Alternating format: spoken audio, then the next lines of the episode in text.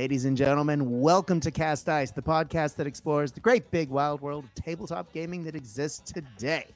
It's been said once or twice, mainly on this podcast, that we're in the middle of a gaming renaissance. There are just too many good games that we can spend our hobby time and our hobby dollars on, and it can lead to a serious case of not knowing what to play next. And I guess that's the purpose of this podcast. It's to dig into the games that my guests and I enjoy playing to talk about big industry events and to talk to the people who create these games. Now, if you can see the giant grin jackhammered into my face, you will know just how happy I am to record this episode. And if you're listening, you would have definitely seen the thumbnail and know what's coming. But my God, it is lovely to have another special guest on to talk about the history of gaming, particularly around some of the games that I absolutely adored playing in my 20s and really did shape the way that I grew up into the gamer that I am now. In the past, of course, we had Papa Rick on, Rick Priestley, to talk about the history of Warhammer 40,000 from Rogue Trader up to and the beginning and a little bit through uh, second edition for Warhammer 40,000. We also talked about Warmaster and a variety of other games. Now, this man that is our guest today was recommended by Rick as the man to continue the story because we have had so many requests from you, the listener, and now the viewer, uh, to continue to talk through some of the lore and the history of uh, some of Games Workshop's big games because, like it or not, and I know that some people don't and some people do, Games Workshop is a big part of today's modern gaming industry. And in the 90s, they were the big show, and they probably still are. Joining us today is a man who has written some of my favorite bolt action supplements for Warlord games. Of course, I'm talking about the Soviet Union book, I'm talking about Empires in Flames. He has written Blood Red Skies. He has co written Strontium Dog, Judge Dredd, Slain. But these are just a few of the things he's done recently. He's worked as part of uh, a development team for writing lore and stories for video games. He's a successful law, uh, novelist for Black Library. And God, that doesn't even get into the thousands, it seems, of games he was a part of when he was a big name in the Games Workshop Game Studio. Of course, I am talking about the man with the most impressive facial hair in second ed and third ed Warhammer 40,000. I'm talking about the overfiend himself, Andy Chambers. Welcome to Cast Dice. How are you? Embarrassed now. Hi, Brad. I have no eh. facial hair for you today. I'm sorry about that. Oh, oh, Andy, the, the the the pictures. If you just Google you, and oh my God, it is glorious. But it it, it took me back, and I, uh, for years, I thought you were part of the development team for Rogue Trader because, and please don't kill me for saying this, your facial hair and your hair matched. I had the look, right? Yeah. Yes. Well, belonged in that picture in the back of the Rogue Trader book where everyone was jazzed up and um, had a little heretics. Uh, yeah, th- I did fit in. It's true, but I didn't start at um, Games Workshop. Well, not in the design studio until 1990, which was after the done Rogue Trader, as I'm sure Rick told you. Yes, um, that's right. But you started like Rick in mail order. How how yes, did you did. get started? Before we get to even the days as a troll, let's let's reel it back a little bit further. Oh, Andy, what got back. you? okay, further back. You are from Nottingham. So yep. you are from as what you've referred to in the past as the lead belt. I've heard you say this before. Um, what got you into gaming and what led you to the big empire? Okay. Um, when I was young, very young, um, like a kid, my dad had in his youth been into modeling aircraft. He used to build like balsa wood aircraft, flyable ones. But a few of the ones he did were were also done up like there was a hurricane, there was a Sopwith camel that he'd built years before, and he, he had them hung on my bedroom ceiling as a kid. And I blame that for sparking my initial interest. uh, which did kind of stick, and it, then it got into like Airfix models, Airfix kits, uh, and then playing games with Airfix tanks and, and little men and so on. Um, that then branched into because God bless him, my dad also got me uh, a subscription to Military Modeler magazine, Oh yeah, there you go. which is a very staid publication. You know, a lot of stuff about Napoleonic cuirassiers and things like that in it. But occasionally they do battle reports as well and a, a bit of wargaming content. And, and through those, I sort of start, start to learn a bit more about gaming. And there'll be adverts in the back. And it, you know, th- this is like late 70s, early 80s. And at that time, fantasy and science fiction, you know, it was starting to expand past the point where it isn't just Jason and the Argonauts. You know, it, it is actually, you know, some miniatures are available. This, this strange game called Dungeons and Dragons, which was starting to Mhm. get popular. That in turn led me to going to various like lead toy soldier shops, um, of which one of them is was Asgard Miniatures, which is based in Nottingham. Because say that for whatever reason there are several. It's kind of sprung up around Nottingham, around the Midlands, uh, and Asgard was right in the middle of Nottingham. So I went down there with my mate, you know, about 12 years old, something like that, one time. Uh, and they were, they were all hairy and mean, and they scared my mate away. But I kind of stuck overall. I liked it. I really liked what they were selling. You know, it was Mhm. wild and interesting and exciting to me, like nothing had been apart from perhaps Thunderbirds and Captain Scarlet up until that point. Mhm. So, and it because oh god, yeah. I mean, I think we're even might even be talking. No, no, Star Wars had been out for a little while at that point. Anyway, very early days, and because of that, I mixed with a much older crowd of guys. Uh, Jez Goodwin was working for them as miniatures designer uh, for a while there. Another guy called Nick Bibby, um, who doesn't do miniatures design anymore. He does big bronze sculptures these days, but but he was very well very well known. Um, in the 80s uh, and 90s for, for his miniatures design. And it's just mixing in that whole crowd.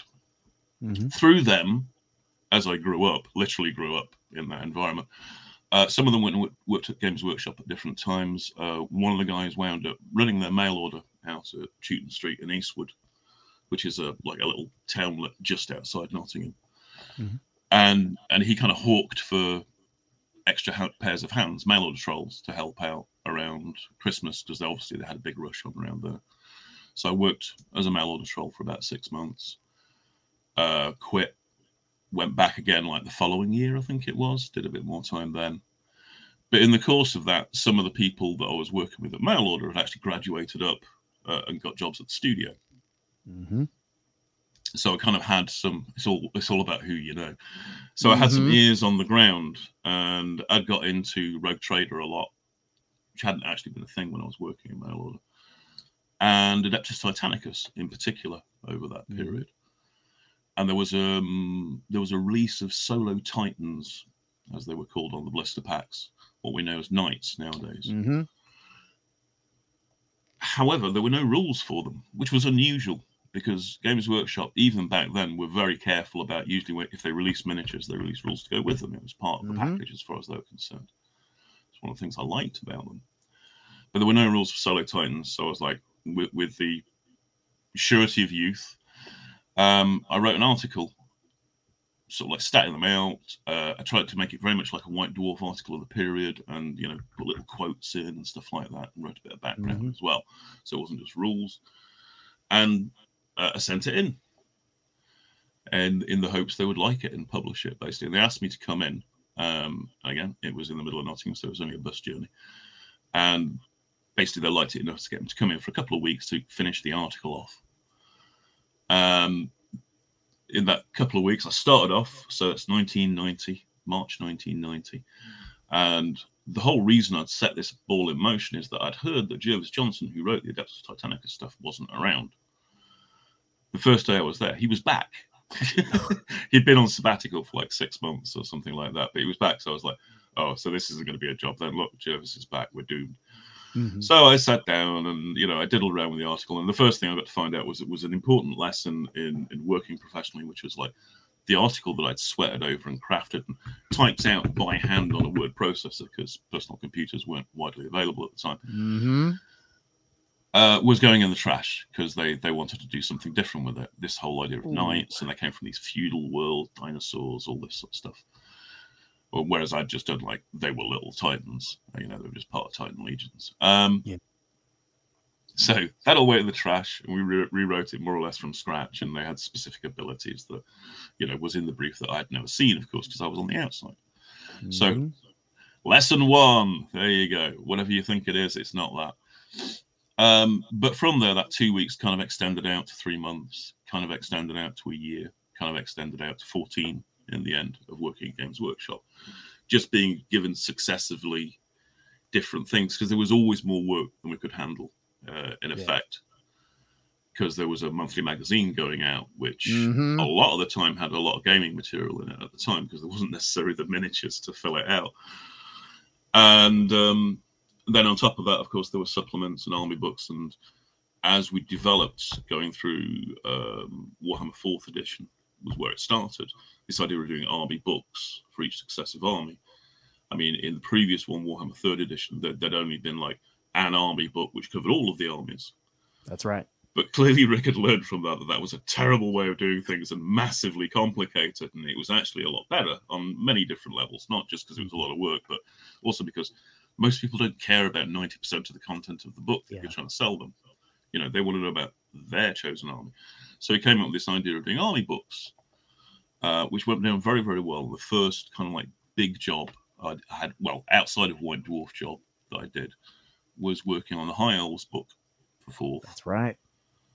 and which was great because I got to work with uh, Jez again, Jez Goodwin Mhm. directly, and Bill King, William King, who wrote the Gotrek and Felix books and so forth. And he did all the background stuff, and Jez obviously did the art and the design, and I did the rulesy bits. Is really what it came down came down to. Nice. Put together the army list, did the stat lines, all that sort of stuff. So naturally, fairly naturally, after that, um, I was asked to do the the Skaven book. Rick obviously the Skaven book because I had nice Skaven range already. You know, the Jez had done beautiful miniatures. and more to the point, one of the first things I did when I got to the studio was I think we were playing a Mighty Empires campaign at the time or something like that. And I collected a Skaven army, hmm like slammed it together over the course of three or four months over winter. Um, I don't even know if it was that long actually. Very, very quickly. But you were you were famous for that Skaven for that Skaven army because it was in White Dwarf.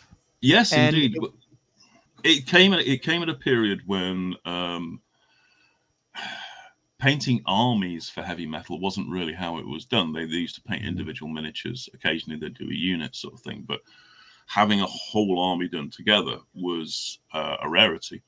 So Mhm. it came down to people's collections, and people's collections tended to be kind of bitty as well. And because I basically because I put together the army out of the available miniatures, um, tried to use them a bit creatively in some places, did some conversions, consistently based at consistent color schemes throughout. That was something I'd done with historical armies in the past, Mhm. but it was a bit of a rarity for a, a fantasy army to come out like that. And while the individual painting, I mean, to this day, the individual painting is not that great, the mass effect of them was really, really good. I'd done Orc and Goblin armies in the past and stuff like that, not for Warhammer, but for Lord of the Rings and so on. So I know how, knew how to theme an army, and they had a Mhm. really strong theme, and it came across really well. It did. Uh, and once again, you know, always desperate for a bit of content from White Dwarf because they early nineties. So they basically tarted them up. Heavy metal tarted them up a little bit by putting some nice banners on them, and um, we took photos of them and put them in White Dwarf, Mhm. and people loved it, absolutely Yeah. loved it. To this day, more than thirty years later, people still remember me for that army, contact me about it, and say, "Oh, hey, that's that Skaven army is what got me into Skaven," and, and so on and Mhm. so. So it had this enormous, disproportionate.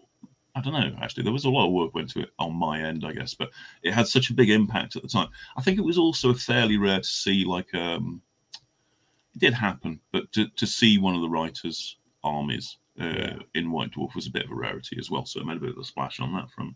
I don't Exactly. people have done a Skaven army before.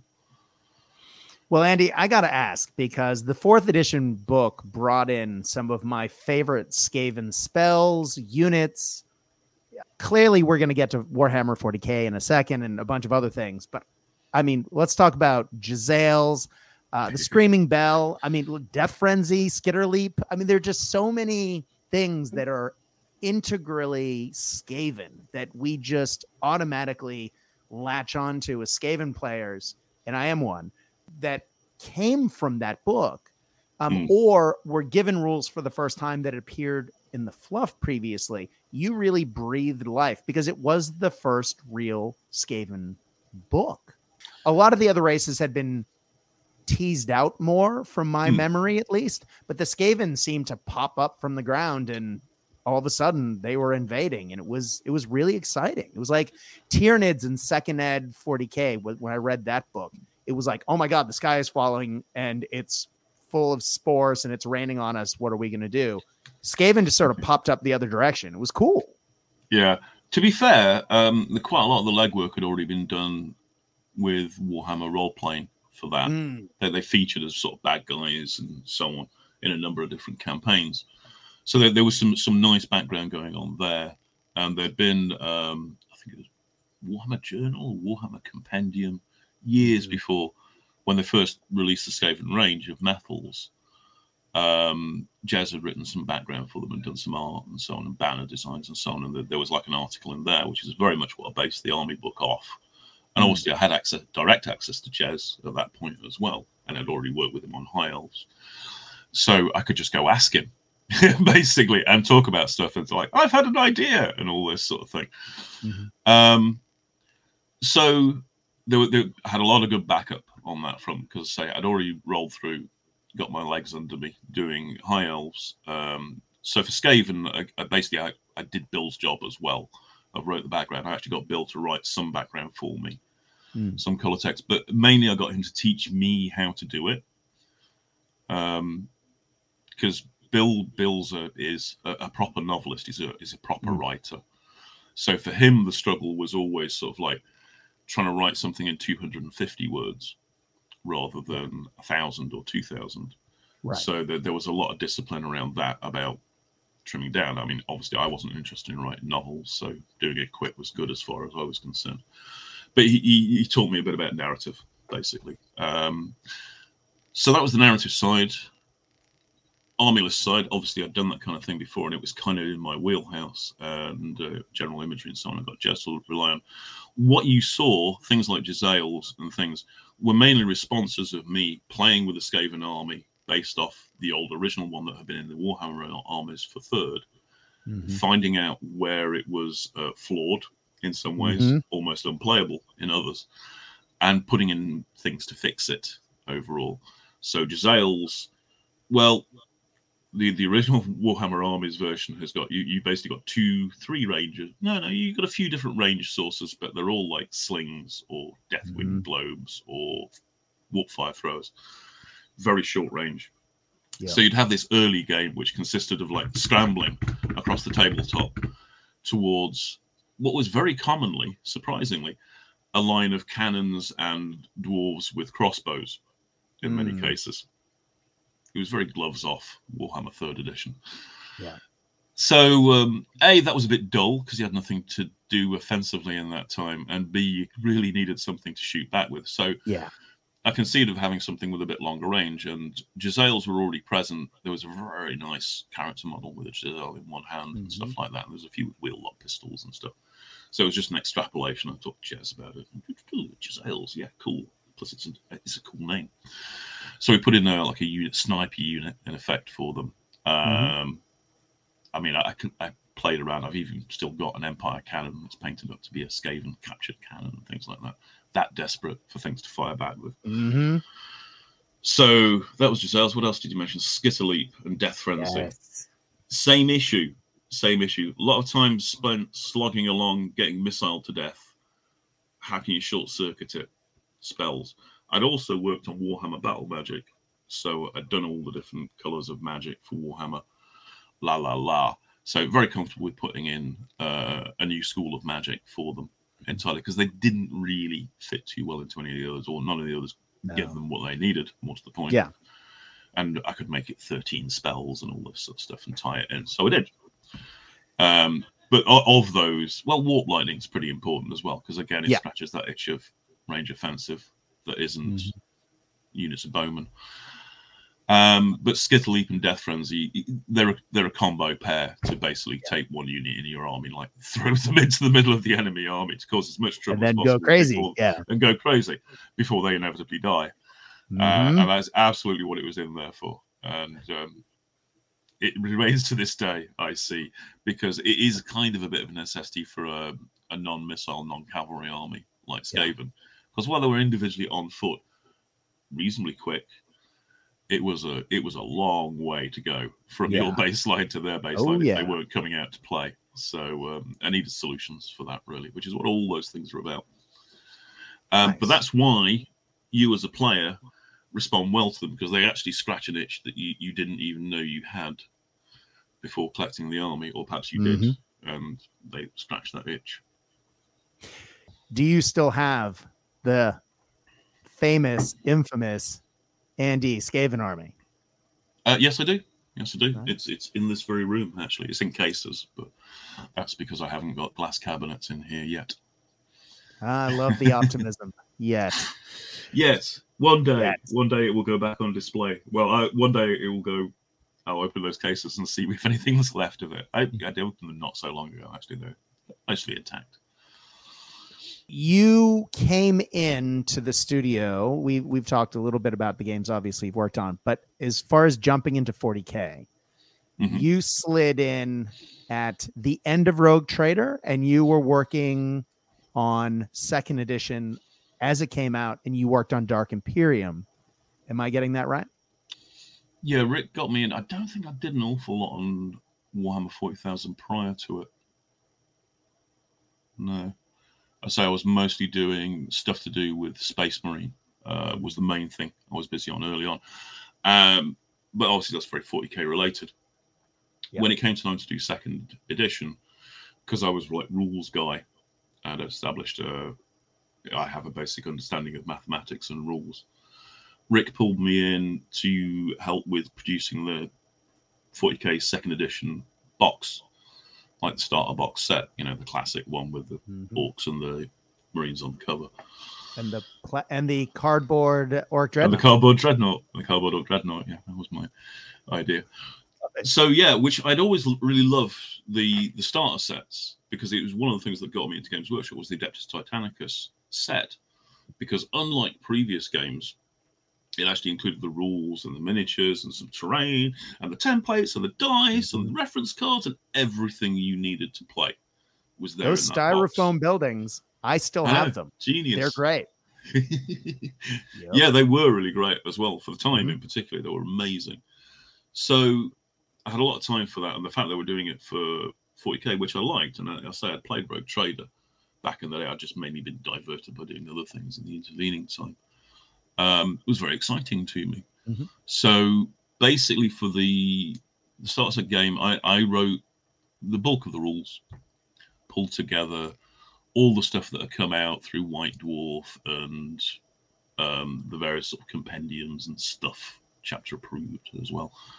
Rogue Trader started out as basically a role playing game. And then, as mm. Rick talked about, it was just piled on top, army list upon army list upon article in White Dwarf upon expansion. And the game, I mean, I came in with that game and mm. I just remember feverishly hunting down every single issue of White Dwarf I could get my grubby paws on because everything you needed was there and mm. you like you had to pull these scraps together and you'd walk around with this giant box of books just to be able to play a game yeah, that, that, was that was one of the primary uh, motivations in doing second edition was to try and hmm. drag all that information together. Because um, yeah, it got to the point where there were several different books uh, with extra, and then you know not little optional bits of rules, but like core rules, things like the Overwatch rules and things like mm-hmm. that, were all in different places. The, the vehicle rules were often a different place because they revamped them through White Dwarf mm-hmm. and all that stuff. So it was like plastic transparencies that you put over the outline yeah, of the vehicle. Yeah. I played. I was there. Yeah, mm-hmm. crazy times. Um, yeah, they were. Yeah, we'll return to that later when we get to third. So there was a lot of different stuff in different places so I was tasked with pulling it all together into like a cohesive rule book, or uh, yeah, rule book, uh, and dealing with some of it in different ways is the way I decided to do it, because clearly it, it, needed a bit of corralling in general. Yeah.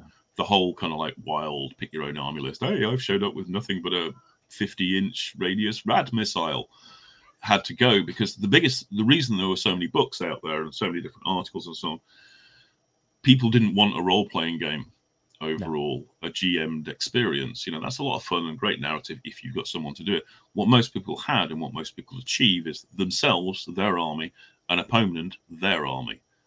And they needed to know how to play a game under those circumstances not with somebody else there to help everything move along. So it had to become a, a lot more of a kind of like competitive confrontational game, which is kind of like what, what Warhammer was by that point anyway. So it wasn't a huge transition to go between the two. But obviously, various things had to go, get pulled together, much as I'd done for um, Warhammer Battle Magic, hmm. where you, you just kind of like, woo, nearly. I mean, not that I can claim Warhammer Battle Magic is some great marvel of balance, because it's not. But it, it got things under control to a certain extent. And yeah. that's what Second Ed was for doing as well, getting it all yeah. in one place and cohesive it definitely felt a lot better to play. I distinctly remember the first time I put second ed on the table and I started pushing it around and I had a thin little rule book and I was working off the army list that came in that box and it felt amazing. It was just mm. like, oh, look at this. It, it all works. Um, and then, of course, we got additional army books, uh, much like the Warhammer Fantasy Fourth Edition. Uh, mm-hmm. And those were fantastic as well, because of course I was collecting those for fantasy at the time. And just to be able to get those for 40K was wonderful. And the game was very granular. I mean, you could really fall in love with the detail of that game. But a lot of what I still think of Warhammer 40,000, and I played for, God, decades, didn't come until later. Um, and I know we're going to talk about that in a second. But any other um, big memories you have of second edition or the development of those armies?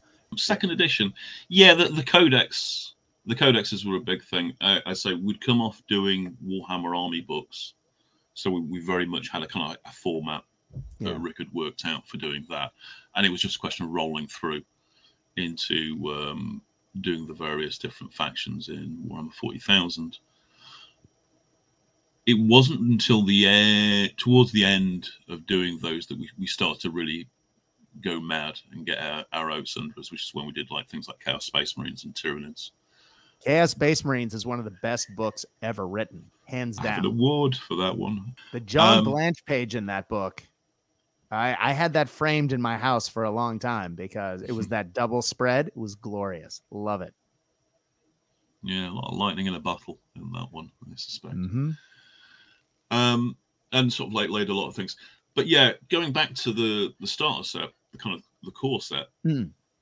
was actually a surprisingly tight little game. If you just play with box contents of uh, here's some squads of Marines versus some Gretchin or mm-hmm. versus a few other Orc squads, it was really in uh, second edition 40k's happy place because it was it was still at its heart very much Rogue Trader, very much kind of like role playing experience. Okay, we dressed it up more as a competitive game giving you tools to make it into a competitive game, mission cards and stuff like that, so that you had a natural scenario and things like this to play around with. But the game itself, as you say, it was very granular. It was like I fire, my sergeant fires his bolt pistol at the Gretchin. Mm-hmm. He hits, he wounds it. The Gretchin doesn't save, of course, so it's removed. Yeah, and so on. And at that level, it played really well. But of course, yeah. the immediate thing, as it happened with Rogue Trader, was that armies got bigger, uh, more vehicles, more squads, more stuff, more psychic powers, and so on. So uh, the the great ramp up of complexity began at that point, which is ironic that I cite Chaos Space Marines and Tyranids because I think the early uh, Codex books were about 80 pages long, 80 to 96 mm-hmm. pages long. By those ones, we were up to like 128 and stuff oh, like yeah. that. They were, they were real wedgy, mm-hmm. wedgy books. And books like orcs and the Tyranids, and to a degree, a little bit the Chaos Space Marines, but they added so many complex units that had intricate rules I'm thinking uh, shock attack gun. I'm looking at you, or maybe that's Rogue Trader. No, it was definitely second ed too. Um, oh, what's the giant rocket that would land and cause an earthquake? Pulsar rockets. Yes, the pulsar rocket. I just all of those memory- come out of like earlier, like here Yes. we go, and places like that. Mhm. While the Orcs books, um, so there were actually Rogue Trader things carried over into second. Yeah. Squid catapults and things as well. Yeah, that's all Orc stuff you're no- you're mentioning. I notice. Uh, well, I do remember. Um, I'm just uh, the biovores. They would just Hmm. spit out, and you would have to and figure spore out mines. Yeah, e- where each spore mine landed, and then you'd have to resolve each one. Yeah, and whether it would pop if you got too close to things. And I Mhm. remember that being a phase in and of itself because I played in several Baltimore Grand tournaments for second ed, and I played against. I actually played with Tyranids one year, but I didn't use a Biovore specifically because I didn't want to bother with those rules. But I ended up playing like three other Tyranid players, and I was just like, oh god, I. Sh- oh, here we go. It was a giant rule sink. It must be said, I'll confess now, Brad. I was young. Um, I didn't know any better when it came to designing games, so I only knew what the sort of games that I'd played, and you know, I played them and I liked them. So there are a lot of like little complex subsystems that are brought Yeah. in for games, uh, uh, for those games in particular, for particular unit types. Where, okay, we've got this unique unit type. Let's write completely unique rules for it make Yeah. perfect sense, you know. But once you sort of take a step back and look at the totality of it, I mean, I don't know. As you say, it's granularity. Some people like that sort of mosaic style complexity. Yeah. But the fact you really had to know your army and know the rules about it, and preferably if you're fighting against another army, it's best to have some idea of what they're capable of. But mm, good luck Yep. if you didn't have the book and you haven't fought them before. There's a certain appeal to that. There is a certain appeal to that, but I have to say, sitting on my throne of games design decades later, I'm like, oh dear. It was all very ill disciplined, wasn't it? Overall. Well, if you had asked me at the time, I would have said it was the greatest thing ever. And Yeah. I wouldn't have traded it for the world. And and spoilers, in a couple of minutes, we're going to talk about trading it for the world because Mm. um, there's another book that crept along that changed things. But I, I don't want to keep mentioning this and then pulling back. But we'll get there. Um, Tease. Ah, that guy. I do want before we get out of second ed. Um, when Rick came on, he said that second ed's rules, of course, folded into a separate game system in and of itself. And I know that you worked quite a lot on it, spe- specifically the Outlanders expansion. Can you talk to us a little bit about Necromunda? Because I played the hell out of that game. Um, one Mardi Gras, I escaped New Orleans because I was living there at the time, and my partner and I at the time went to the UK, and I made the mistake of walking into a Games Workshop store and spent almost my entire budget for the trip on Necromunda and a whole lot of gangs. So please talk to us about this, uh, if only to uh, years later make me feel less guilty about spending all that money. That was money well spent. You could probably sell it on eBay now and make it all back. Um, Yeah. Necromunda, yeah, I forget exactly when we did it in relationship. Shortly after second edition, Yeah. 40k. Um, at the time, Tom Kirby had bought out Bryan Ansell and was now in control of Games Workshop, and he was busy ringing in the changes, opening up a lot more stores was his main thrust. But as part of like making it more appealing um, to potential shareholders in the future, because he got his eye on going public, he wanted the the diktat came down that we needed to do two big box games a year. Previously, we'd kind of done one around Christmas time Yeah. and it had been you know Warhammer Fourth or um, Second Edition 40k. Mhm. Now we needed to do two, so clearly that wasn't going to cut it anymore. Um, so we started doing other games as well, and an idea that had been floating around forever since before I started the studio uh, under the name of Confrontation was this idea of like doing a, a gang game. It's very much a spawn of kind of like Bryan Ansell's um, reign in the if you went back further to before he did games which Bryan Ansell had a, another rule set called Laserburn, Mhm. um, which kind of had a similar kind of a, a vibe and aesthetic to it. It was like scrappy, skirmishy stuff was the idea behind it. And that had been developed up, and you know some background had been written, art had been done for doing um, a game based off of Laserburn and its ilk to be published through White Dwarf, I think it was initially. Never went in, never got used, partially because, and I know this because I ran some games of confrontation with Jervis, like demo games of the, uh, an early games day in Derby, is because the game was more or less unplayable. Yeah. Yeah. Having played very- some of the very things they put in White Dwarf, the miniatures were amazing, and I owned a Mm. bunch of them. But Mm, wow, yeah, it, yeah. it it didn't feel good. So when we're sort of like, oh crap, now we need to do two big box games a year, of course, Rick being a bright spark remembered all that. I think he still had scars from it, frankly, trying to get Bryan's rules to work. But he remembered all that and went, well, why don't we put together second edition 40k rules as they stand now with that concept and come up with a, a game of like, you know, hive gangs, duking it out. And um, he roped me in once again to, to handle the rules side of it. He wrote the backgroundy side of it. And we did gang lists and so on. And Jez designed had designed a bunch of different gang house styles, which were very distinctive, really helpful as well. And we did separate gang lists for them as well. And we'd just come a few years before, Jervis had been doing uh, Blood Bowl. Again, I'm not sure which edition it was, like fourth or fifth edition Blood Bowl. I can't remember anyway, as part of doing that, he'd run a campaign, um, well, a league, several leagues. Hmm.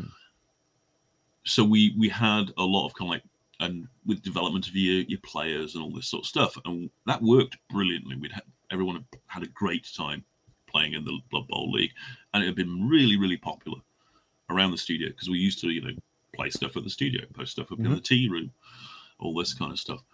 So we knew we were onto something good with that uh, and basically we, we hooked in what we knew from Blood Bowl uh, and what we knew from second edition 40k and made the bastard love child of them both and that was Necromunda um, which was really really good and again we, we knew we were onto something good because we ran a, a studio campaign for Necromunda posting stuff up in the tea room having a league table all this sort of stuff Mhm. and it was really popular again. People really liked playing it, and again, we got a lot of like on the ground feedback for what we were doing um, in developing the game from that, and just good ideas for later. A lot of stuff that we stashed away for Outlanders, and and it was a big, big hit. And yeah, I basically got to fly doing Outlanders solo as a, a supplement for it, where I introduced like Redemptionists, which ironically are another Laserburn thing. Oh, were they? uh, yeah, yeah, yeah. The Redemptionists. Well, originally, originally they're they're actually nicked out of a, a French comic book by Philippe Druillet um, called Lone Sloane, uh, Delirious, and they're they're a, they're a faction in there called Redemptionists. And if you look at the original Laserburn miniatures, you can tell they're just a direct. Yeah. I mean, I'm not going to say anything more than that. Actually, I don't Yeah. want to be too mean. They're very inspired by that artwork clearly, and it was very inspirational. Mhm. To be fair, everything was a bit fast and loose back then. What can I tell you? But I'd always liked the concept of them. Yeah. Of these kind of red priests who burned out heresy and all this sort of stuff. And it's like, oh, it seemed it sounded very Imperium to me. So lob them in. Scavies was always on the on the card. Scavies and muties as well. Um, what else did we do? Spyrers. That's right. We wanted a noble right. gang. And in the original confrontation, this- this concept for this brat gang Yes. um, which didn't feel like it fit too well with the way we'd taken Necromunda because it had gone very kind of like it was almost post-apocalyptic Yeah. in the roots of the hive sort of a thing. So that didn't feel, feel like it fit too well. But the idea of like crossing that with Predator or something like that, where they don their hunting suit and go and hunt Yes. the paws sort of thing, that sounded appealing. So we we did them as kind of like knockoff superheroes, basically. You know, ah, it's the Batman, no, and so forth. It's the Bat. Yeah. So they could come in and like you know beat on poor people, very superhero like. Mhm. So yeah, we had a lot of fun with Outlanders as well. uh, In the end, That's I awesome. remember was that was that it? Just the three three different gang types. Oh no, we did Ratskins as well. Yeah, there you go. And there was also did Mad Donna appear in that, or was did she was she in the she wasn't in the core game? I don't honestly remember. She was in one of. Think she might have been in the core. But yeah, Mad Donna Rolanti, uh, and a few other characters. I know we did a bunch of special characters for Outlanders, but I feel like there was some in Necromunda itself as well. Yeah. Not quite sure on the split there. I could look. but I'm not going to. Yeah, exactly. I'm sure people will rush to come and tell you. Go, Um, actually, I think you'll find. I'm sure people are yelling at the TV right now. How can you their- not remember? They're they're My literally on a train ruined. or driving, yelling at their t- you know windscreen. Well, speaking of uh, tea rooms, I will segue or I will digress into a little tangent for ten seconds, only because I know you know the people involved, and I think you might think it's funny. John Stallard, now owner of Warlord Games, then acting CEO of the US, um, I was terrified of him. And my boss had quit during the Christmas season. So I had to work for John directly, which, you know, if you're the lowest of the low on the sales ladder, is terrifying where you have to report to the CEO daily.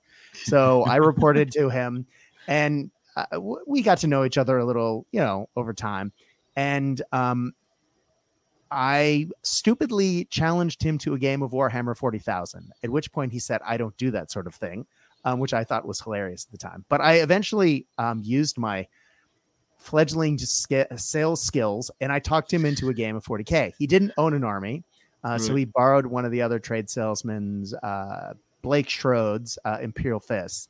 But I brought my Judge Dredd themed Arbites army from uh, Right. Citadel Journal and we set up in the tea room and uh, we played and we got a whole bunch of really impressive terrain from the studio and we were setting up and playing. And uh, because the tea room for the us facility was uh, next to the warehouse all the blister sisters kept coming in none of whom actually played this game. And Yeah. none of them it was a surprising number of them had never even seen it played. And so they all came in and were like what is this? And i was like this is what you do every day they're, they're just this widgets. CEO They're was going, widgets, "Oh. God, I can't believe I'm doing this. It was uh it was it was a wonderful moment. so, but who won? Uh John ducked out in the end of turn four, and uh I ended up finishing the game against Blake. Uh yeah. But So I think you he didn't had, have the good enough, sense to lose to him then. was let the Wookiee win. They I was about to say, let the Wookiee win. But yeah, my my sales team were like, don't let the Wookiee win. And I was sitting there going, Oh, I'm gonna let the Wookiee win. This Oh, dude. I like my job. Anyway, let's segue just a little bit into one of the most, from my experiences, one of the most controversial addition changes in gaming history. Um, now, I might be overselling that, maybe overbaking it, but you're laughing. In so, the history of the world, no other gaming change has been so controversial. Actually, I disagree about that. But yes, yes, you're talking about second edition 40k Yeah. third edition 40k. there th- now rick did blame this squarely on bean counters when he was on and he said that there was the idea for this wonderful complex rich second edition game that was never made instead the gears got shifted and it went to thin Skinny Dexes. skinny dexes. Uh, At the time, I remember getting the box and I, I loved the look of the plastic space marines. I loved the art. I loved everything that was going on with it. I, I pre-ordered the box. I was a I was an avid grand tournament player at that point. I traveled across the US to play in the Baltimore Grand Tournament every year. And of course, I, I wasn't going to miss my chance this year. I got my ticket. I got my box and I opened it up and I started reading and went, this is a very different game. And I at the my first thought was, oh wow, this is different. And it it it was a total tonal change. But I in living in New Orleans, there wasn't really the chance to play that that often because at the time there wasn't a Games Workshop store there like there is now. And there, you know, people were drinking and having fun. And they weren't really painting toy soldiers. So Hmm. my big gaming weekend every year was to go to the grand tournament. So I painted a new army. I went to the grand tournament, never having played third. And I basically learned while I, um, you know, I pushed models around a tabletop, had read the rules back to front a bunch of times. Not a terrible way to learn, it must be said. Um, Oh, yeah.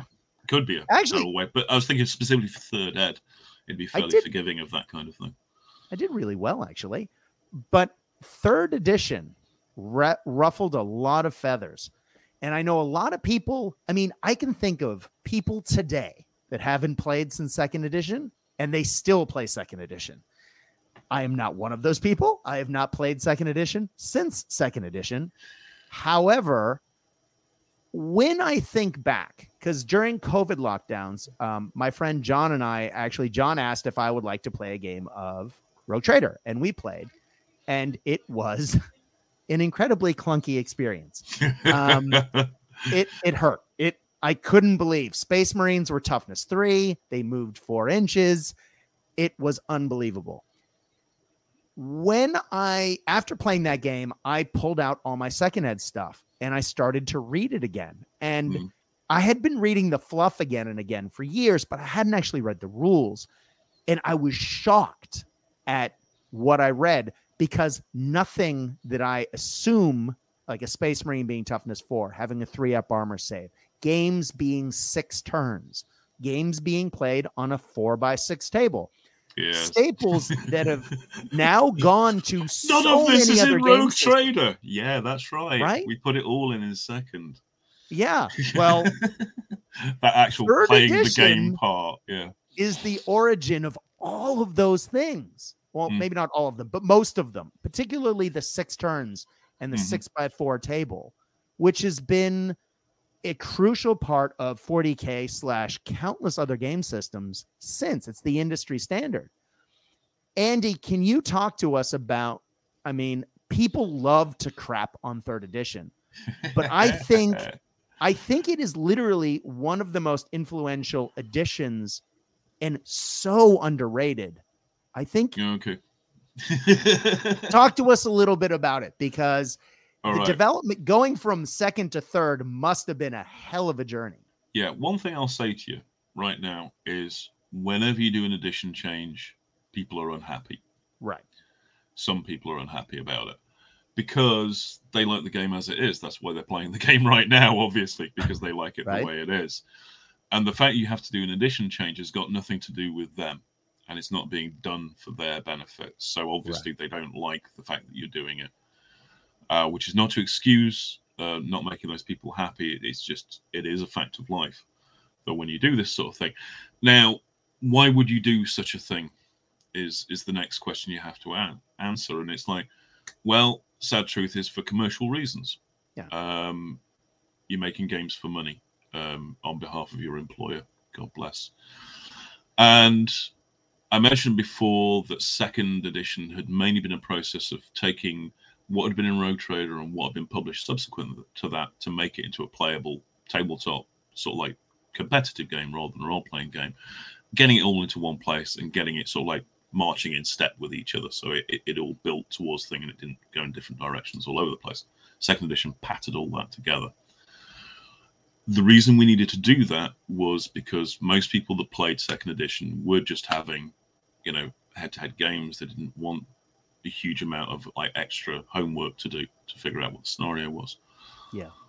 Over the course of second edition, it became clearer and clearer that people were playing with bigger and bigger armies.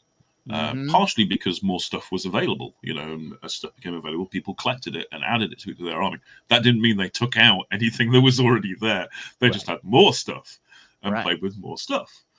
And more armies became available as well. You mentioned LBTs and all this sort of stuff. So, because we did spin-off armies and things like that. Mm-hmm. We had a lot of fun with it, lots of fun. And over the course of an edition, this just happens with games. They get more and more bloated. Um, I always uh, use the analogy of like it's a pyramid on its point. You know, the bigger it gets, the more unstable it becomes. And eventually, you get to a point where you either have to shore it up or build a different pyramid. Right. As we approached third edition, it was clear it was coming down the pike because say at this point we've been doing two games a year for years third edition uh, third edition was coming up, and I'd assumed we would be shoring it up, doing what we've done with second edition to move into third, and you know take out some of the slightly crazier stuff, get things working under systems and things like that. But actually, um, there'd been a big call that I didn't know about that Rick did because he had to deal with that end of things from re- retail to simplify the game down and make it play faster. Because it has to be said, second edition games are not quick to play. no, um, they're not. The more stuff you put on the table, the slower they get. Yeah. Um, and obviously they, they wanted a point where they could have a game with somebody in a store and it'd be really, you know, 20, 30 minutes and you got to a resolution, that kind of thing. Because life was Mhm. speeding up. And this is mid 90s we're in now. So Rick had gone through and sort of like murdered a lot of his darlings from second um, before he even talked to me about it. And kind of like we did a game playing uh, under the third edition rules that he'd come up with. And I remember my initial my initial response was I was horrified, absolutely horrified by what was going on, uh, particularly in re- regard to vehicles, because vehicles had been this almost jewel in the crown of your army Mhm. before, as you say, with the funny little templates and the locational hit diagrams and all this sort of stuff. There was a lot of time and energy lavished onto vehicles in the old system Yes. because they were super expensive. Mhm. You know, to buy one and put it in your army, not, not just in points, but in like real world money, Mhm. was a big investment because there were very few plastic vehicles at the time. A lot of them were like metal or plastic with loads of metal extra bits clamped onto them. So they, they were a major investment. Dreadnoughts and stuff like that, super expensive. So they were really treated as something special. Whereas what Rick had done in third, he'd, he'd stripped it right back down to just armor values and a, a damage roll.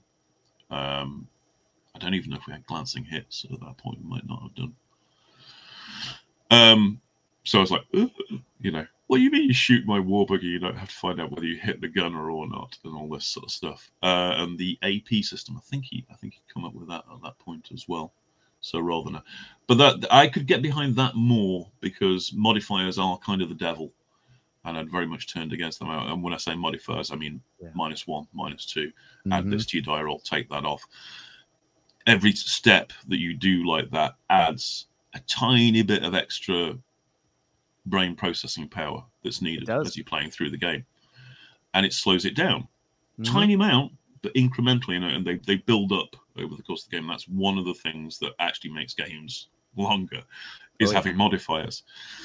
Um, so he'd killed modifiers, and I was kind of glad to see those go. But I was a bit horrified by the the build, uh, the uh, the way that the vehicles are being treated and so forth. But you know, this was the way forward because the standard size army that people were using at that point for second edition was like three times the size of what we'd you know really designed the game for.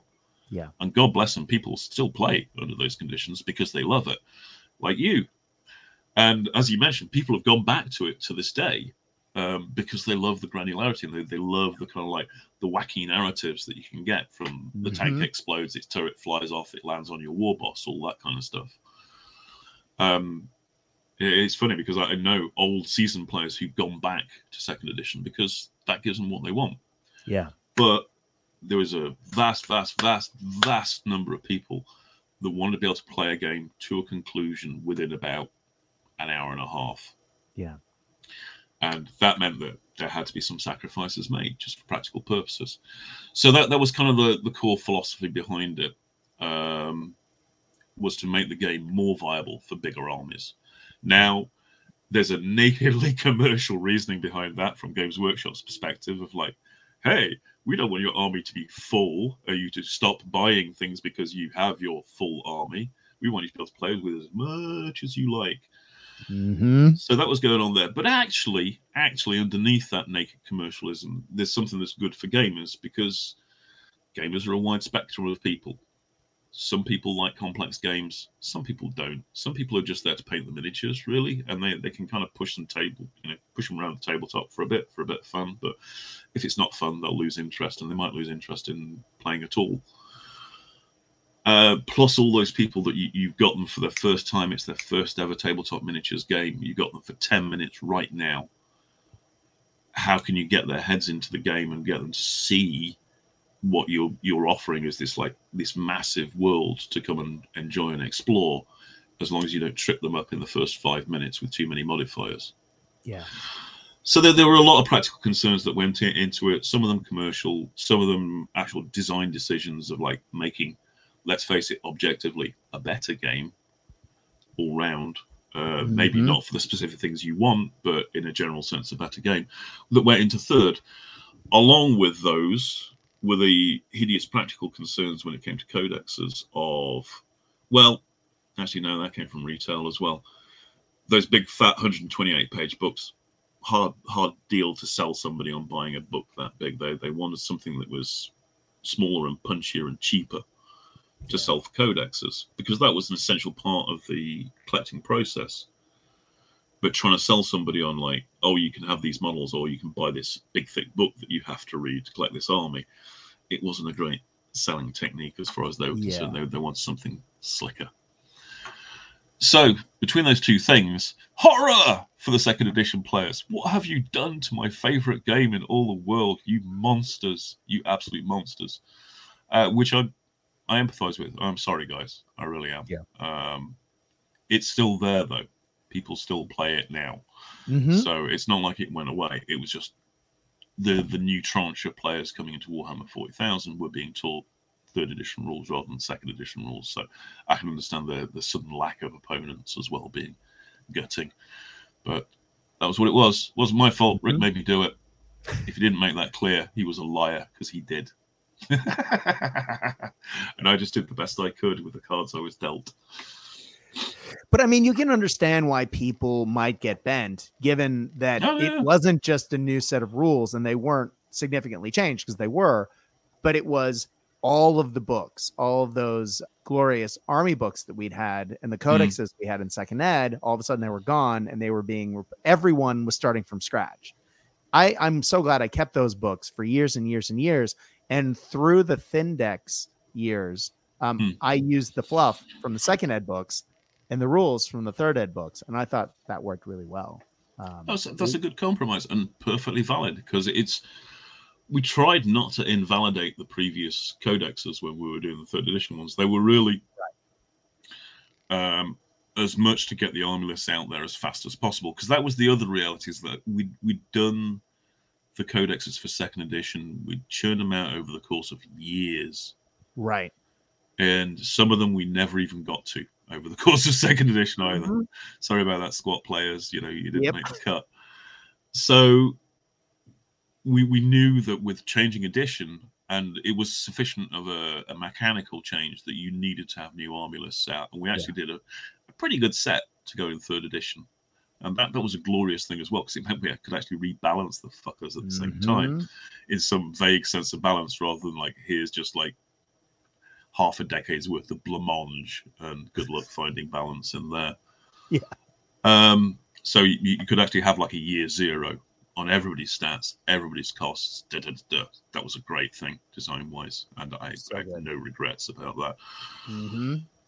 But the reality was, we knew we'd be having to push out codexes basically monthly on the same sort of schedule as White Dwarf. I don't think we actually hit that in the end, but that was kind of the plan. And okay, we had slightly more guys working at that time in, in the design department, but there still weren't many of us. No.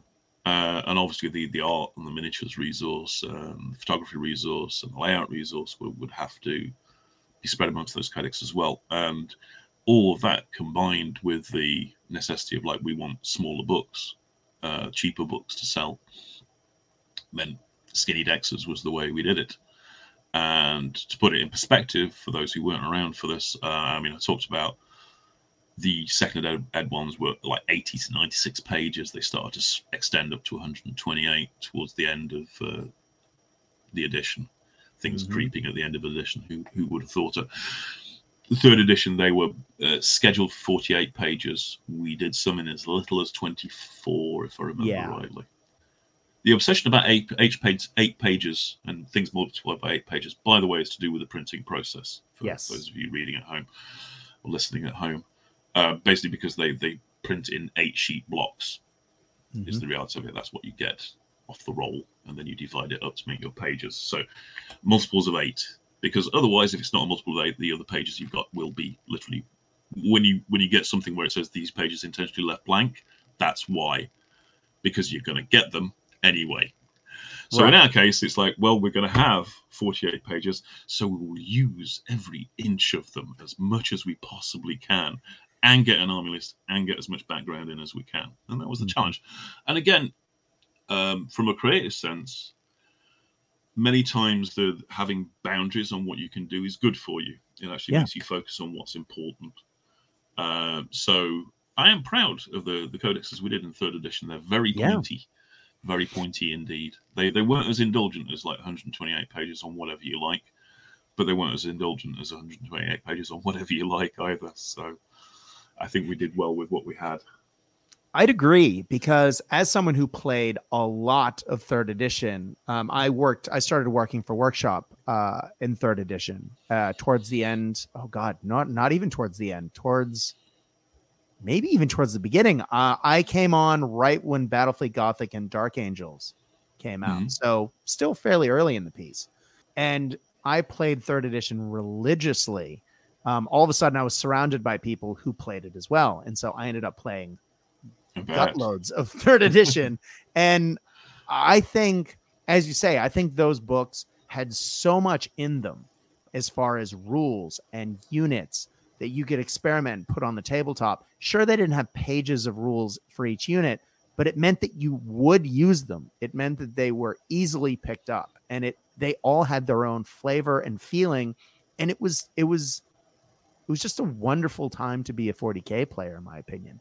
Um, and I do want to finish. I, I, occurred to me I didn't while you were talking that I, I didn't finish this. When I went to that first third edition event and I played, and I was nervous about being, you know, oh God, this is a different. This isn't the 40k I'd played before. Let me try it out. Let me try and learn it.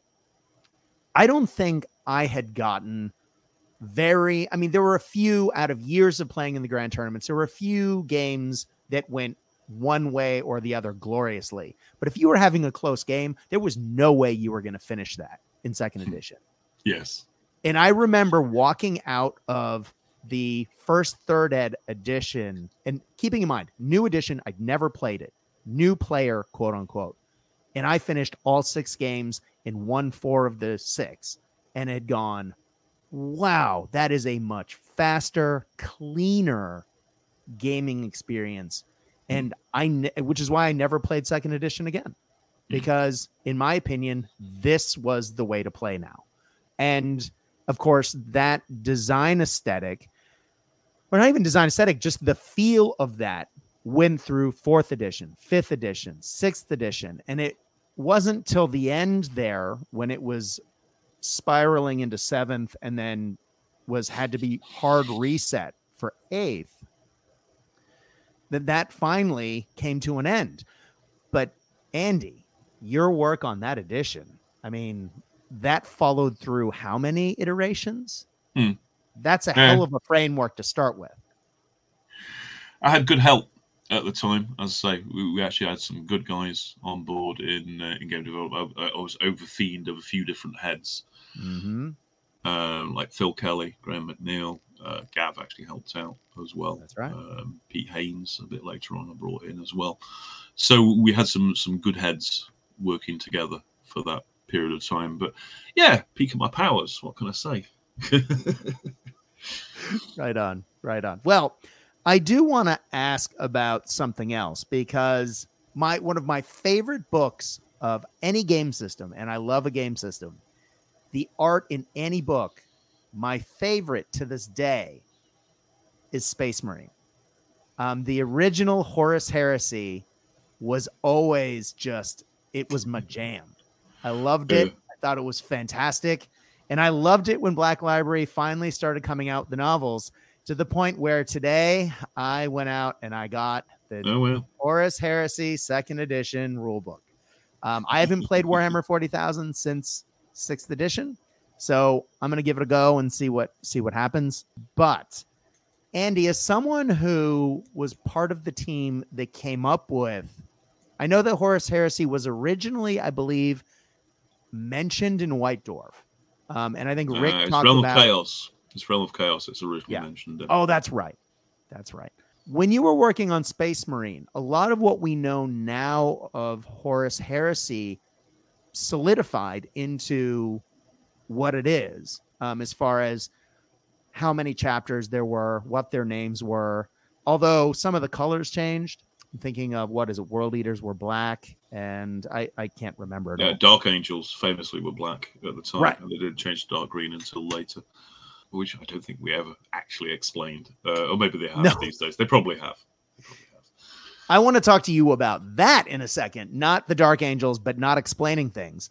Um, mm. for you, what is it like? Again, you worked on Space Marine. You were part of the team that kind of developed the Horus Heresy into what it became. Now, yeah. I mean, again, new edition. Everyone's talking about Horus Heresy again. What's yeah. that like for you? It's kind of hilarious because I mean I'm sure you've heard the story by now about why they picked up on Horus Heresy for promoting Adeptus Titanicus. It was originally, and then it kind of spilled into Space Marine. It was because they could only afford to make one Titan. That's right. so a civil war with different colored Titans on both sides, but with fundamentally the same kit, mm-hmm. made perfect sense at that point. And as I say, Realm uh, Realm of Chaos, uh, Slaves of Darkness, I think it is talks. It's got a couple of paragraphs, basically two or three paragraphs about the Horus Heresy. Uh, and there's another quote somewhere, I think, possibly in Rogue Trader or two, that kind of like references it. Because uh, Rick, bless him, um, is an archaeologist by education, and so he's got a great appreciation of history, uh, mm-hmm. particularly things like Roman and Greek history. So he knows that there, there there will be things in like historical works that reference prior instances. And because of the nature of archaeology is very fragmented, we, we don't even have a tenth or a hundredth of all the documentation that was provided in the ancient world. Right. So you get things like the historian sort of like a, of course you, you must reference my my history of the ancient world volume three to see about the the primordial heresy or what have you. Um, and then it's never it's disappeared somewhere you know some medieval monk wrote over it a long time ago. So we don't have that now. So that those dangling references were something mm-hmm. he always loved and w- was great at encompassing. And the great thing about having those dangling references open doors we used to call them is that you can then come back to them later and expand on you know what was the Macharian crusade or what have you mm-hmm. that you just put in a throwaway line who are the C'tan throwaway line somewhere else. Uh, and that was one of the great ways that we always had kind of expandability because 40k was rife with them. It didn't mm-hmm. attempt to be a comprehensive or complete history of everything that had ever happened because, again, Rick had got this archaeological perspective on it. Like, we don't know. We don't know what happened 10,000 years ago. Mm-hmm. We have some ideas. We certainly know what some people said happened 10,000 years ago. Mm-hmm but we don't know. So there, there was always the Horus Heresy was the fattest of these, really, because it got seized on early on for Adeptus Titanicus and then Space Marine for much the same reasons. Oh, hey, we can produce plastic Space Marines. Yeah. Let's have them in two colors, green and blue. Hey, but it, it it seemed like a great natural point to say why is the Imperium the way it is today, mm. uh, the emperor was, you know, almost killed and locked into the Golden Throne at that time. I'm not even sure it's mentioned why the emperor is in the Golden Throne in Rogue Trader, but we kind of I think it was Bill King, I think, mm. hit on that kind of like logical sequence of events um, as once he started dealing with the Horus Heresy. Like, you know, because that would be the culmination, the, the high point of the narrative, this clash between two titans, la la la. Um, so it, it got this great kind of like operatic uh, and almost historical bent put onto it from that respect. So yeah, and it stayed around to this day. Um, mm-hmm. Probably one of the largest pieces of singular lore that exists in the 40k universe, which I find a bit of a shame in some ways, ironically, because it kind of dra- tends to drown out the current mm. 40k universe, and it's no longer a historical event, as it were. It's it's been promoted into its yeah. own thing.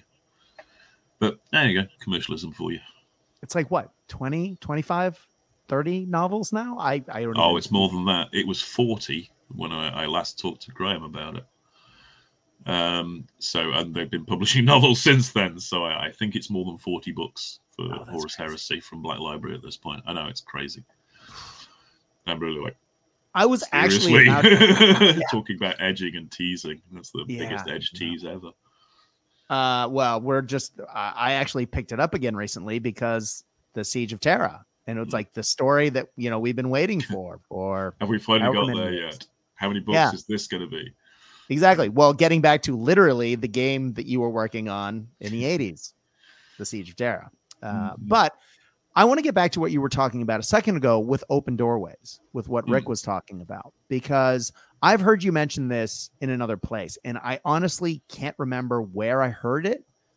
So I can't say I can't give the the credit to the the podcast that you were mentioning it on, and I'm sorry about that. but you were talking about, and I I would like you to discuss this because I thought it was fascinating at the time. How open doorways are good for imagination and good for games. We're not supposed to. I mean, in a, in a game that has such an expansive, immense, never-ending universe like Warhammer Forty Thousand, we shouldn't know everything. And the fact that we do know now more, uh, and you can get people saying, hmm, it kind of takes away from the game. um, well, what's your question? Do you do you still feel that way? I guess. Um, could you elaborate on that? Because I I loved those open doorways as as a kid, and I Hmm. love, for example, that having recently reopened some Horus Heresy books and gone back through. One of the first things I did was take a look. Do we know who the missing two Space Marine chapters are? No, no, you never will. Um, no, exactly.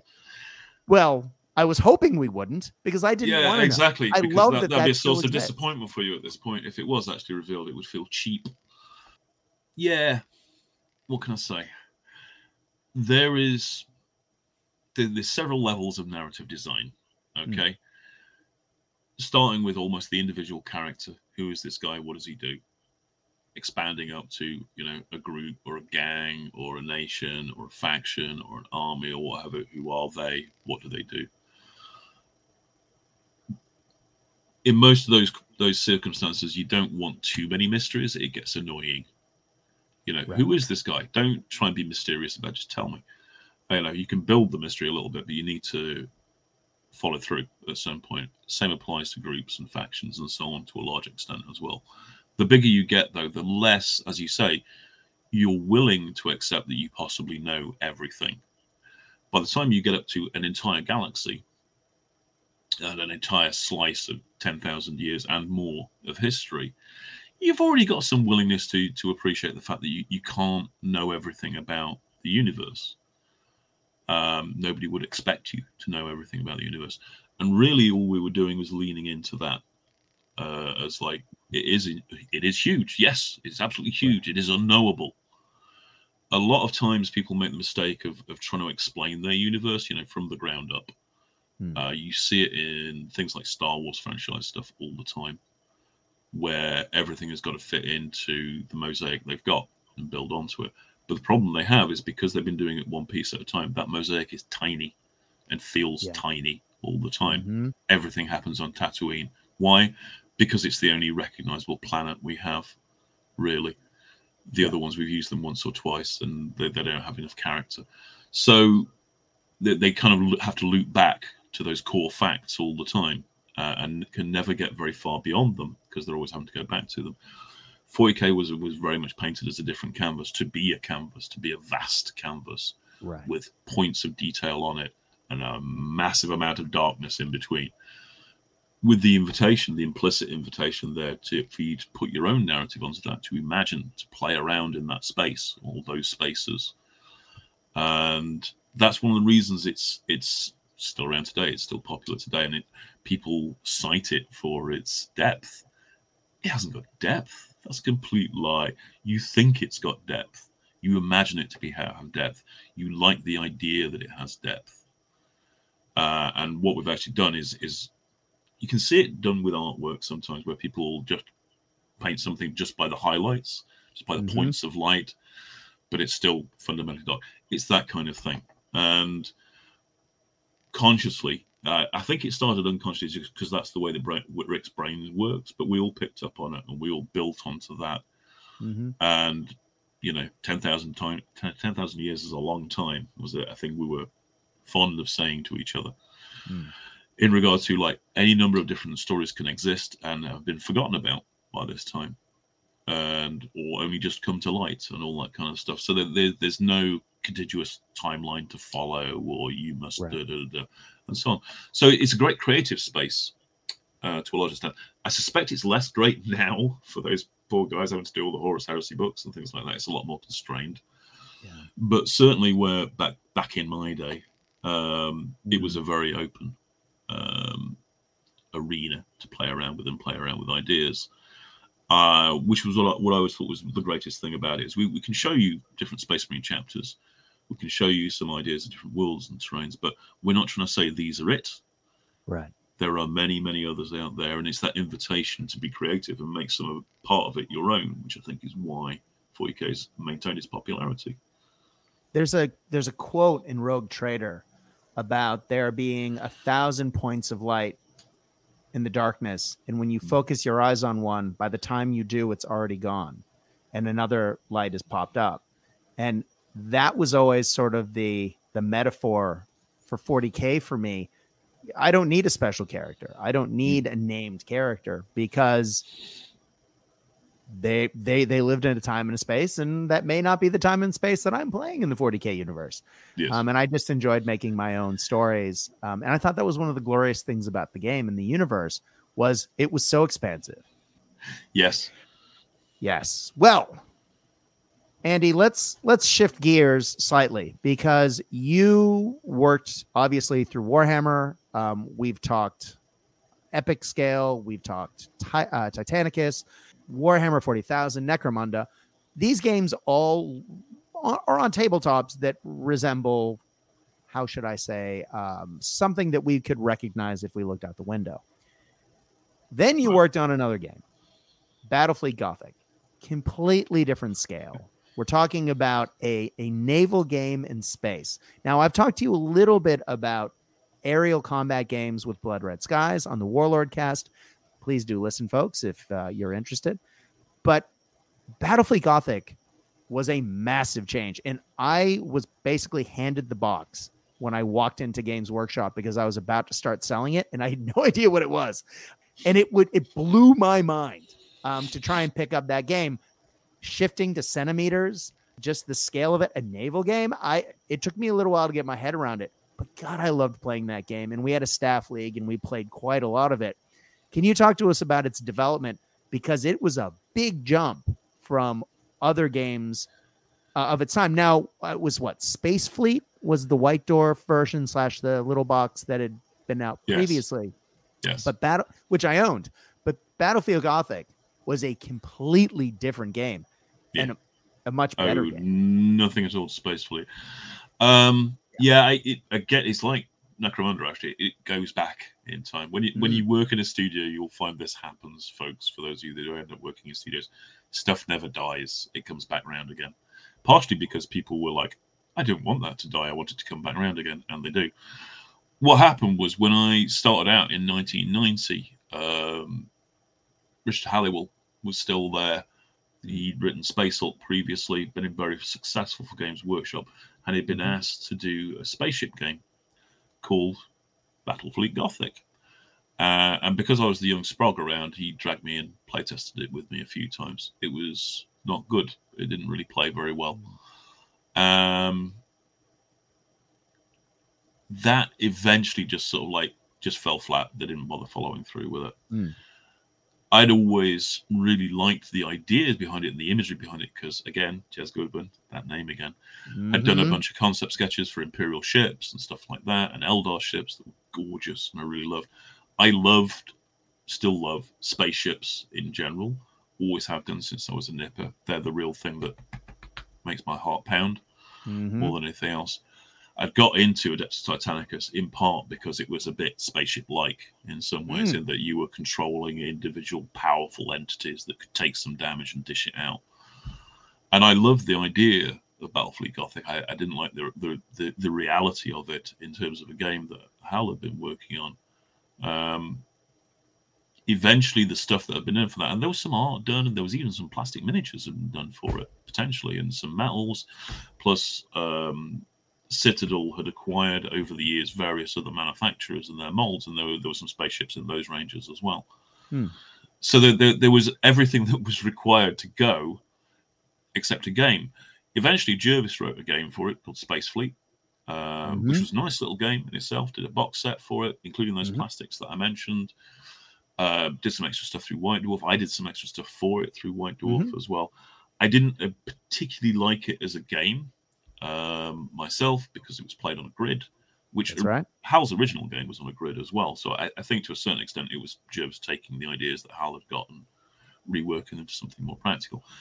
But it wasn't. Uh, it was too much of a board game for my tastes. I was very much a you know tabletop miniatures guy.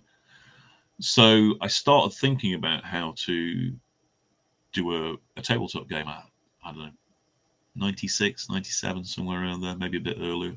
No, it must have been a bit earlier than that, thinking about it. I used to do all kinds of cut and shut, slam together mock up models. I did some mock up models of the ships, um, including one that's basically built around a stick of wood um, to make it big enough so it was like this big. Nice. And I played. I started playing around with some systems just in my own time at home. Um, the original original system made for it weirdly was card based, but that didn't get very far. And what I eventually did is uh, took the epic forty thousand rules that we'd just done. I said, well, all right, what if I did a spaceship game, kind of based on those, and and that was my start mm. point. So it's actually based off epic forty thousand more than anything else mechanically.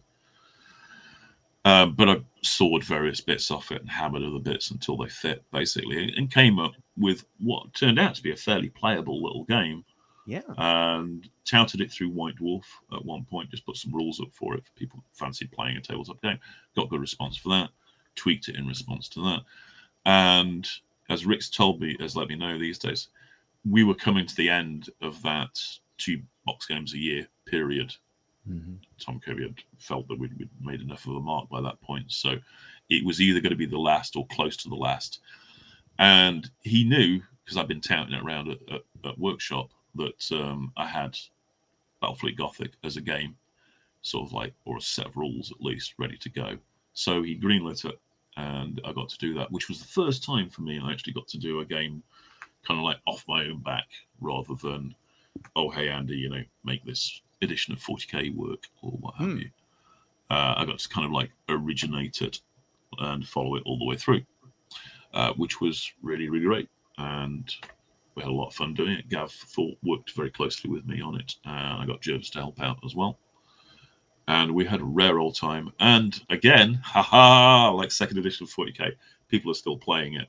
It's actually yes. been enjoying a real resurgence recently because of 3D printing because people can make mm-hmm. the ships for it, and there are a hell of a lot of 3D STLs apparently for it out there. So I, I, keep seeing stuff in my feed for Battlefleet Gothic, and people have been writing new fleet lists and cleaning up the old rules and all this sort of stuff. So maintain its popularity.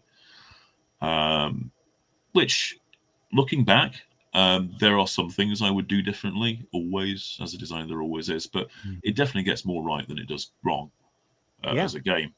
So um, yeah, that was a big win for me. Well, probably one of the proudest of my games designs. I think was uh, Battlefleet Gothic. The whole package was just wonderful. The art, Wayne England did some lovely art for it as well. Now, I would say that that was coming towards the end of your time at Workshop, but it wasn't. You had a lot. You had many more years there because that was what ninety nine. I think then... so. Yeah, I think it came out in ninety eight or ninety nine, something like yeah. that. Um, so yeah, it, it, it was. I think the thing that you're feeling is that changeover that I just mentioned is is yeah. because after that, workshop went on to the just one big box game a year.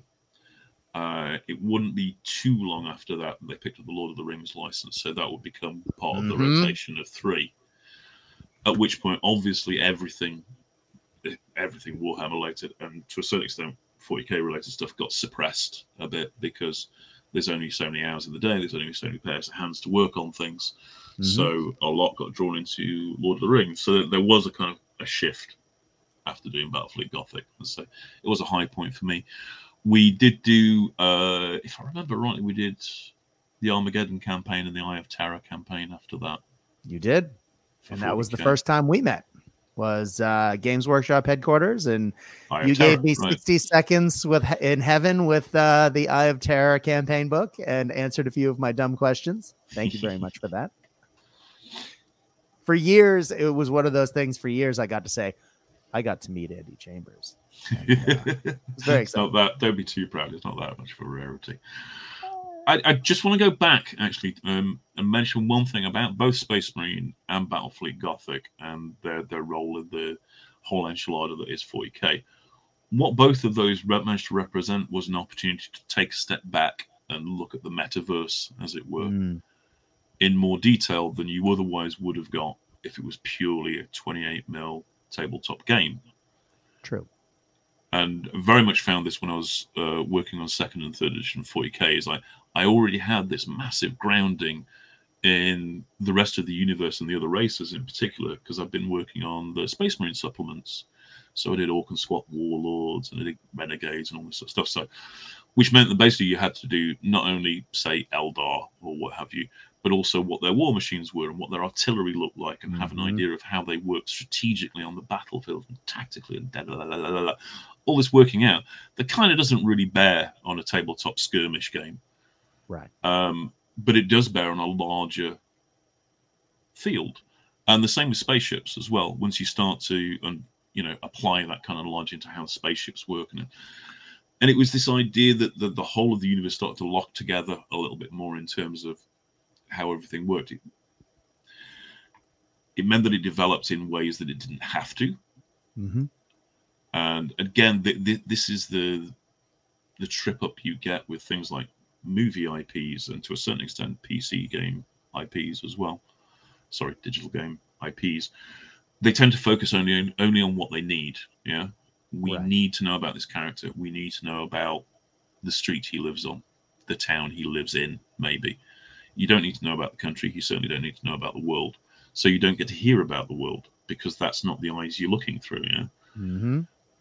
But for a gamer, a collector who wants to revel in that universe, the, the fact that the other aspects of it are covered. And Necromunda did this to a certain extent. Of like, how do hive cities work? What are they like?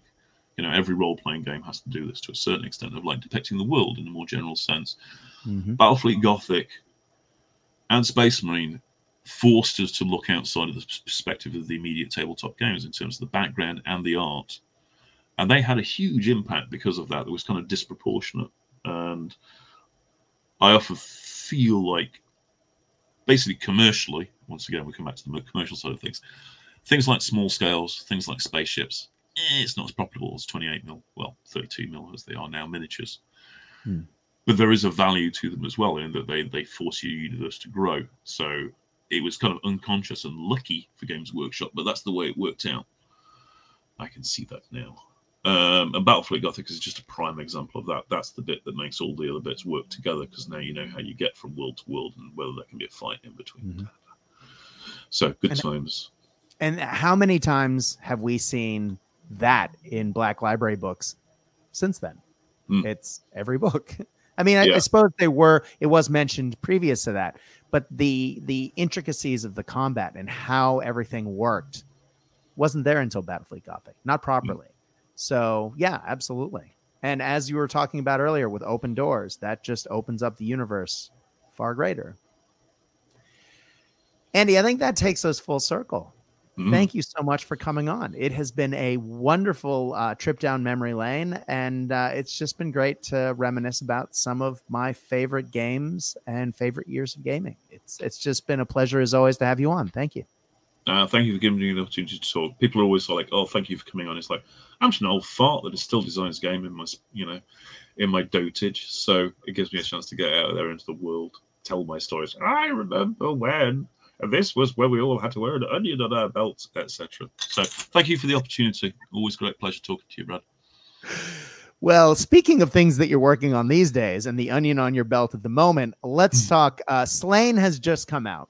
Judge uh-huh. Dredd, of course, is in the rotation. It is still available through Warlord Games. Uh, Strontium Dog, you can find around the joint. Um, those are all part of the 2000 AD Universe games through yep. Warlord Games. Judge Dredd, hell of a lot of fun highly recommend. And uh, a friend of mine just coming for Dredd as well, uh, as I'm to understand it. I'm sure that Paul won't murder me so much for too much for saying it. I'm pretty sure he said something about it at the Warlord Open Day. So more stuff coming for Judge Dredd. Um, he did also, because I would be really careful not to say it. Me, myself and Gav have already written out an ABC Warriors game as well, yes. using the same rule set, same universe, so that it can interplay with the others because uh, of COVID and stuff, we're kind of lagging behind on the releases. So you're just getting Sláine now, even though we wrote Sláine like two years ago. Mm-hmm. Um, but ABC Warriors is there on the blocks, waiting to go for uh, once Sláine's moved along, and then the Judge Dredd extras have moved along, and then ABC Warriors, and then after that we get to look at perhaps doing another one, which will be great because I really enjoy doing 2000 AD games. It's Rogue, like a Rogue, pure Rogue, Rogue Trooper. Rogue Trooper, Rogue Trooper, possibly. It, it certainly has been discussed as a, a likely candidate for the next one. Uh, big fan, big fan. Yeah, Um, me too. But unfortunately, my initial proposal, like doing it in 15 mil, um, it's a mass combat game, not going to fly because of what I was just saying about commercially speaking. Oh. That's suicide. mhm. So. Uh, yes, no, no. Well, let's also talk about Blood Red Skies because uh, you do love your fighters, and uh, that is going strong. We're on to a second box set as far as the midway box set, and there's a lot of, I mean, the ops deck just came out for that, uh, as well as a whole lot of resin fighters, and there's more to come. So. Hmm. You guys, I mean, you you have games that are currently out and about and on tabletops all over the place. Uh, still in it. I love it. Yes.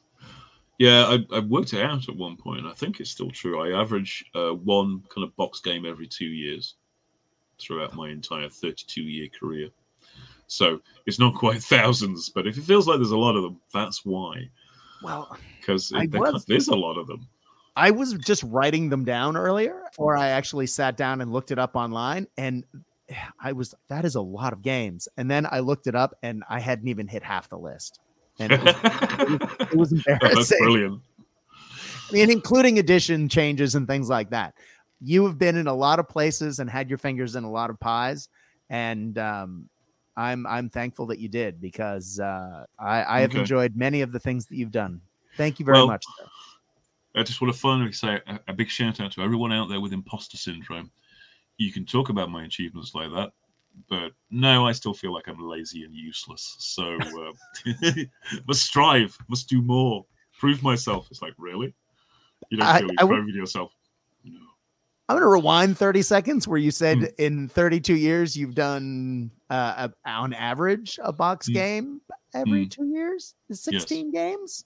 Yes, That's that is not lazy in anyone's. uh I know you can. You can tell me that, do the maths and so forth, and you know I can look at them and go like, okay, that that seems like a lot. It's. I think it's a classic one of the. It doesn't feel like work to me. It does sometimes, but in general, I love what I do. I'm blessed in that regard, so I just count myself lucky. Anyway, I'm rattling on unnecessarily long. I'll let you go now.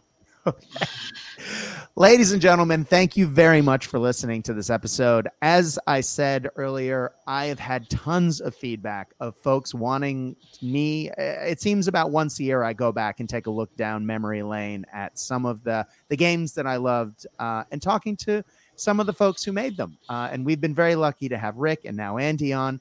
And thank you for all the requests. These are personally uh, some of my favorite episodes of Cast Dice do because uh, they just they take me back to happy days and um, just just wonderful moments on the tabletop.